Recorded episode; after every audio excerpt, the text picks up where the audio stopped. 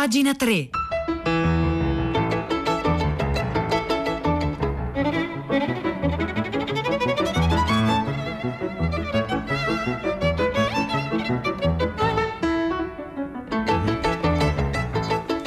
Le 9 e un minuto, buongiorno da Vittorio Giacopini, ben trovati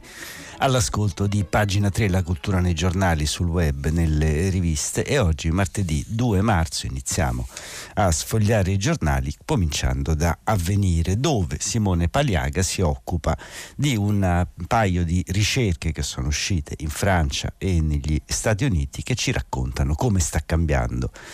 il capitalismo nell'era dei big data, il neofeudalesimo dei divoratori di dati. Questo è il titolo dell'archivio che appunto cerca di raccontare il nostro futuro digitale a partire da questi due libri. Uno è un economista, Durand, l'altro è un sociologo, Coctin, che puntano il, sul, il dito sul potere delle big tech che rendono i consumatori servi della loro fame di informazioni personali per, per le esigenze degli algoritmi e affinare la ricerca sull'intelligenza artificiale a scapito di libertà personale e poteri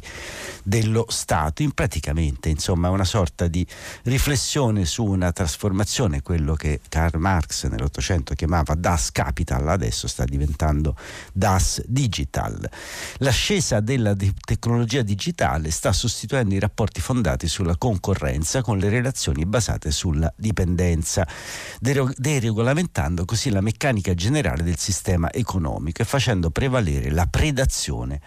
sulla produzione. Ecco, questo è il nucleo della riflessione appunto di, dell'economista francese Cédric Duran, appunto, che ha scritto proprio un libro che si intitola Tecnofeudalesimo, critica dell'economia eh, digitale. È l'epoca questa che stiamo vivendo del tecnofeudalesimo, appunto, e non si annuncia certo rosea con né carica di opportunità con la telematica, i diritti di proprietà intellettuale e la centralizzazione dei dati eh, finiscono per, eh, la, eh, finiscono per diciamo, eh, creare un controllo molto più stretto su territori e individui. Lo scopo del controllo è l'accaparramento di dati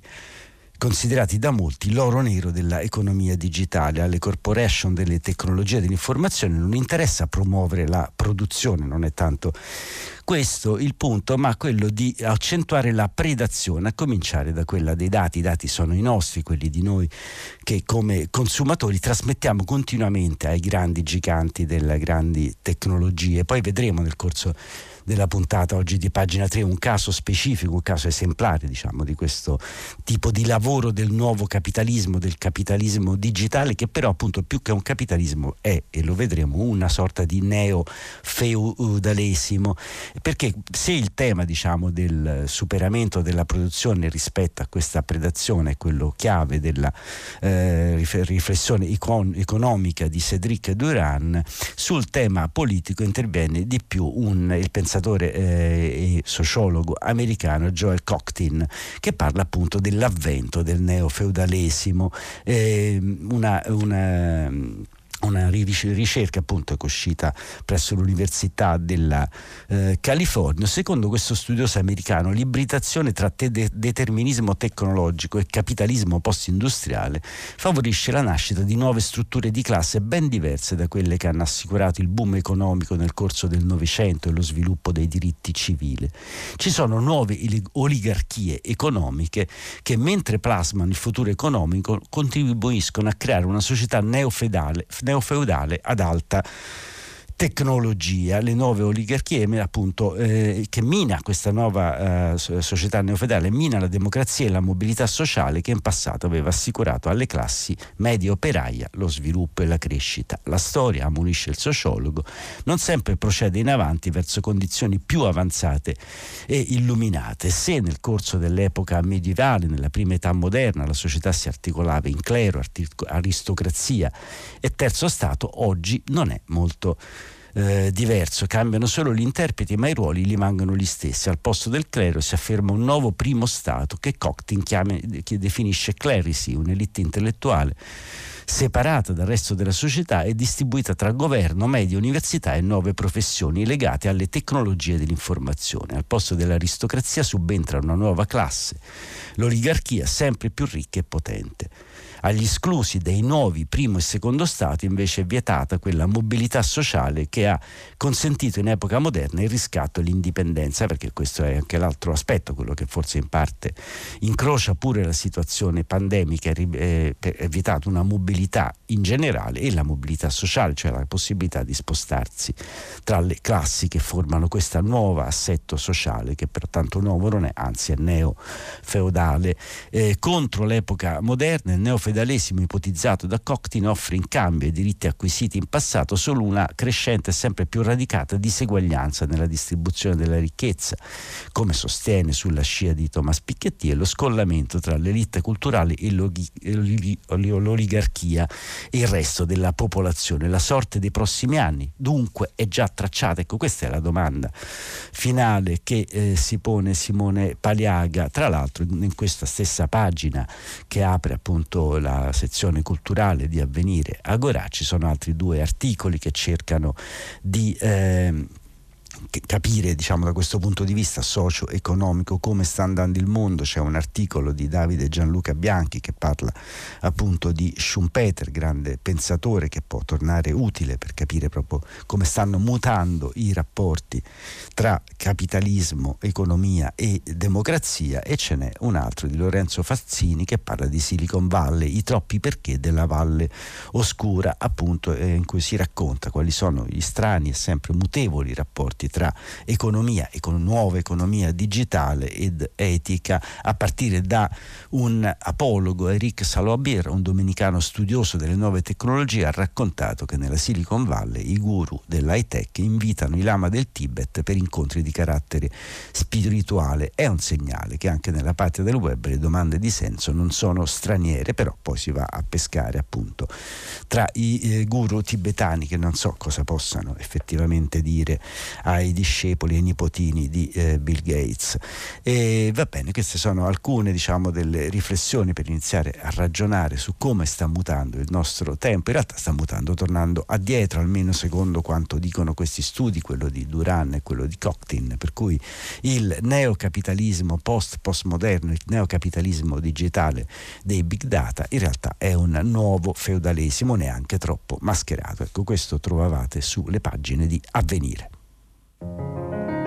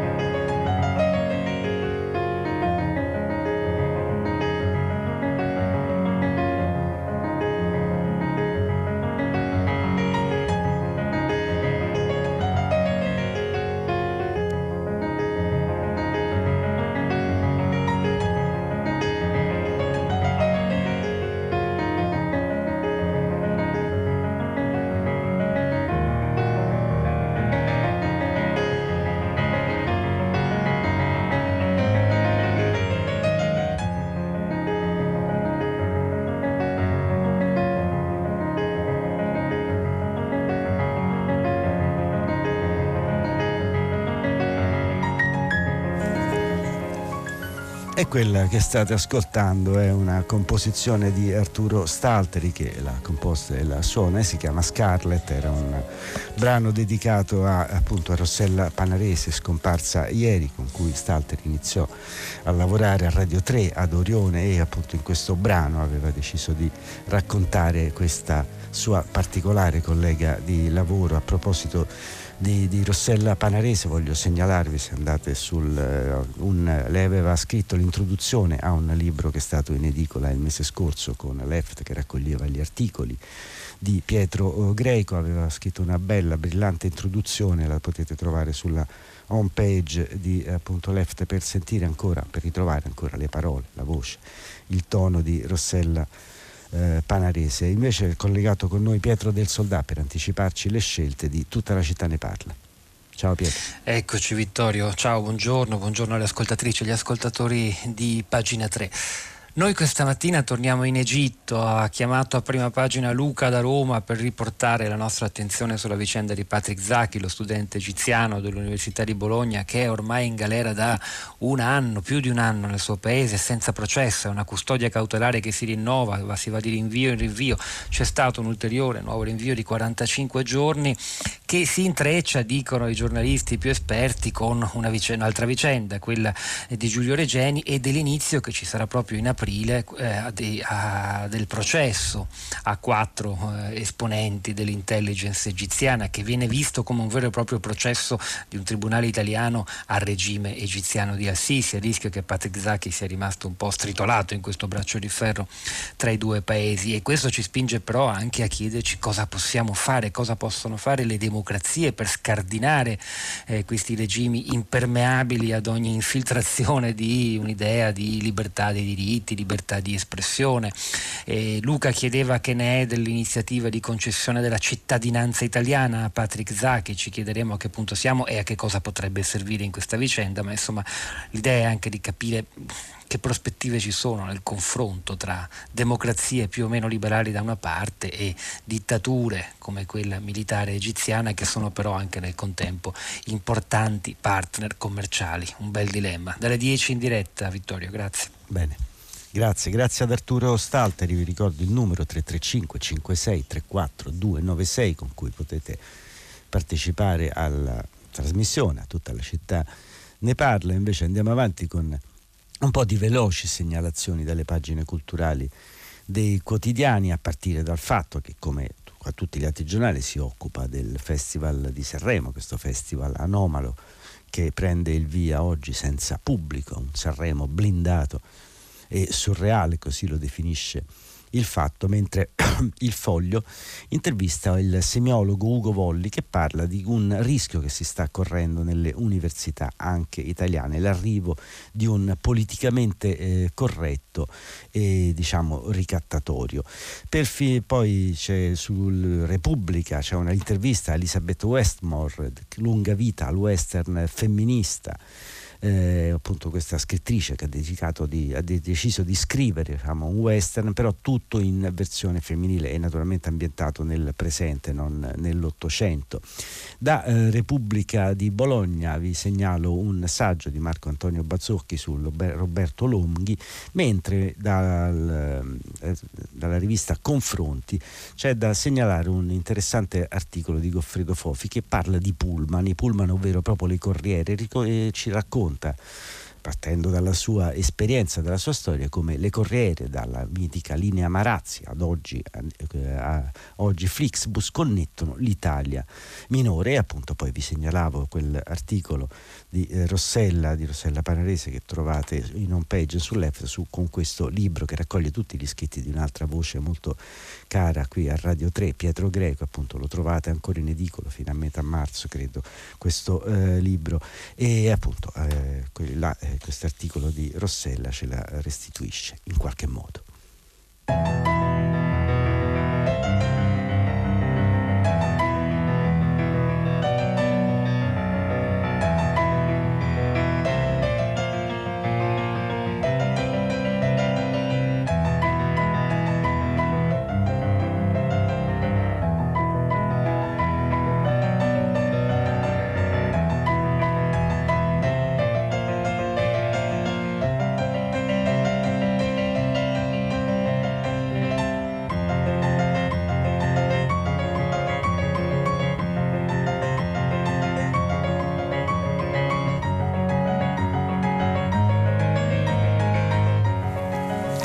E dicevamo appunto, parlavamo di come il capitalismo si trasforma nell'era dei big data e diventa una specie di neofetalesimo, das digital.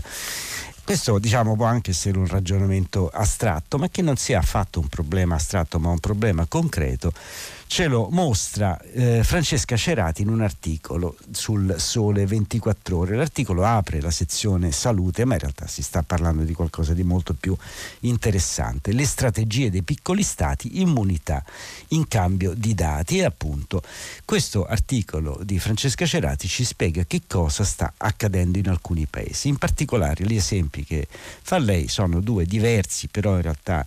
eh, che hanno molto eh, da dire l'uno con l'altro, il caso israeliano e il caso islandese, islandese. Israele è uno dei paesi che è più avanti con la vaccinazione contro il eh, Covid e non è soltanto una questione di organizzazione quasi militare diciamo, della sanità, c'è di più, dati in cambio di vaccino. Che i data science siano merce preziosa per l'industria farmaceutica non è una novità, ma lo diventa se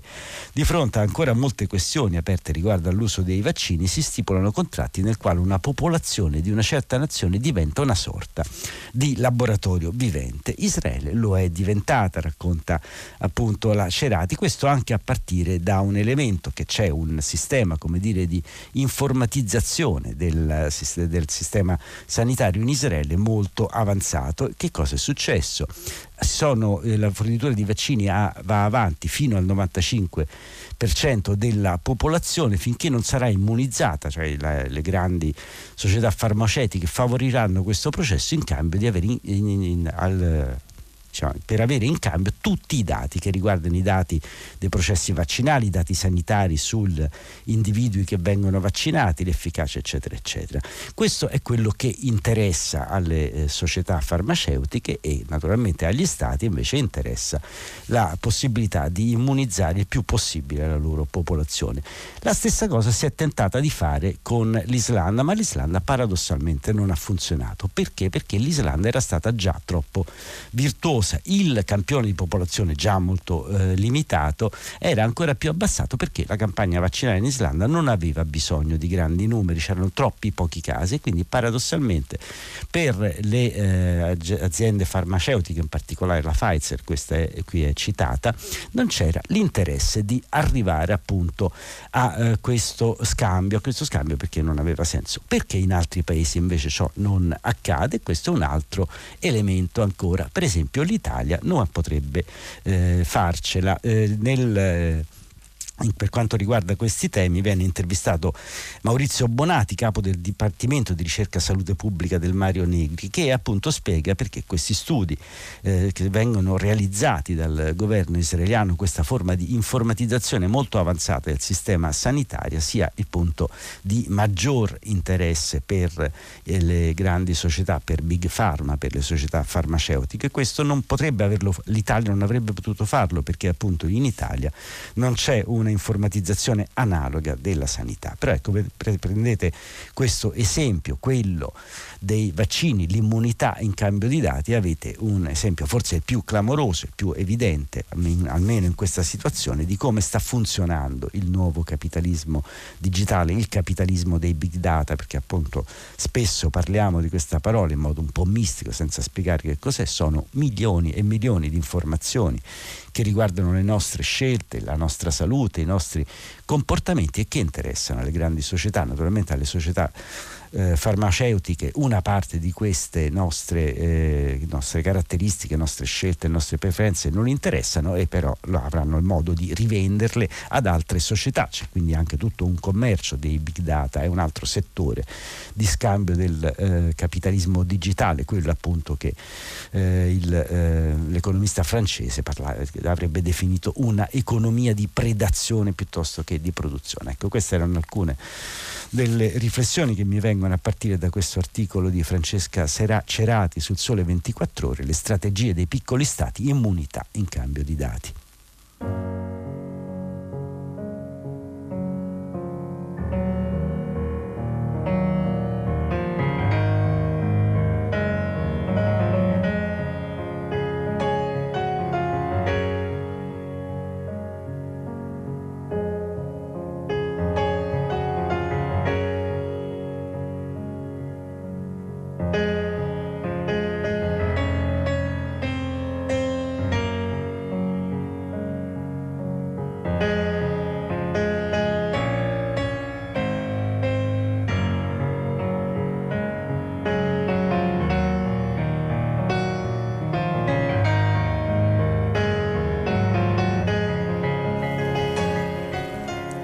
Tra le tante cose che stanno accadendo in peri- questo periodo in versione virtuale c'è anche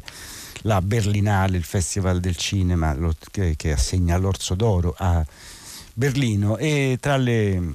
produzioni che si possono vedere virtualmente. A Berlino c'è un film di Christophe Cognet regi- eh, che ha fatto appunto questo regista e fotografo francese si è occupato di eh, le foto come gesto di resistenza nei campi di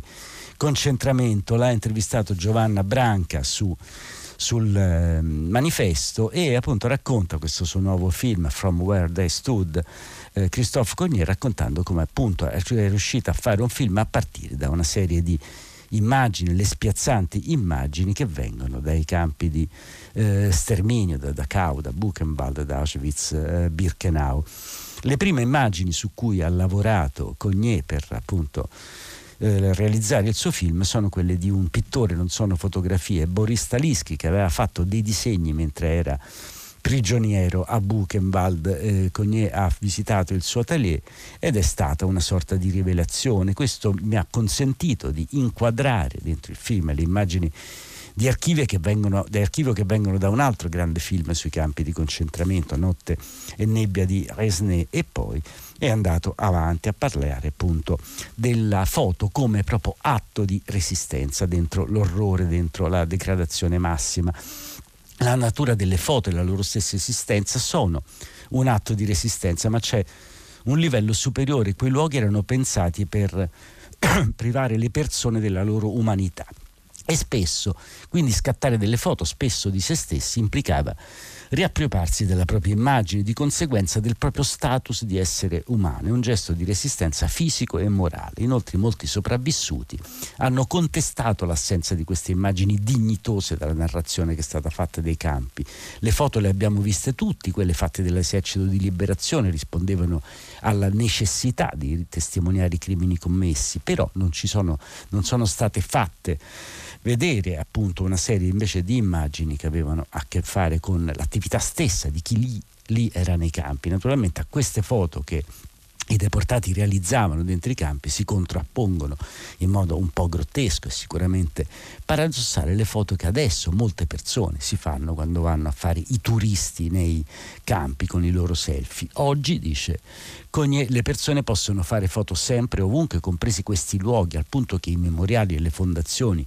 che li preservano hanno dovuto stabilire delle regole restrittive. Le, le fotografie sono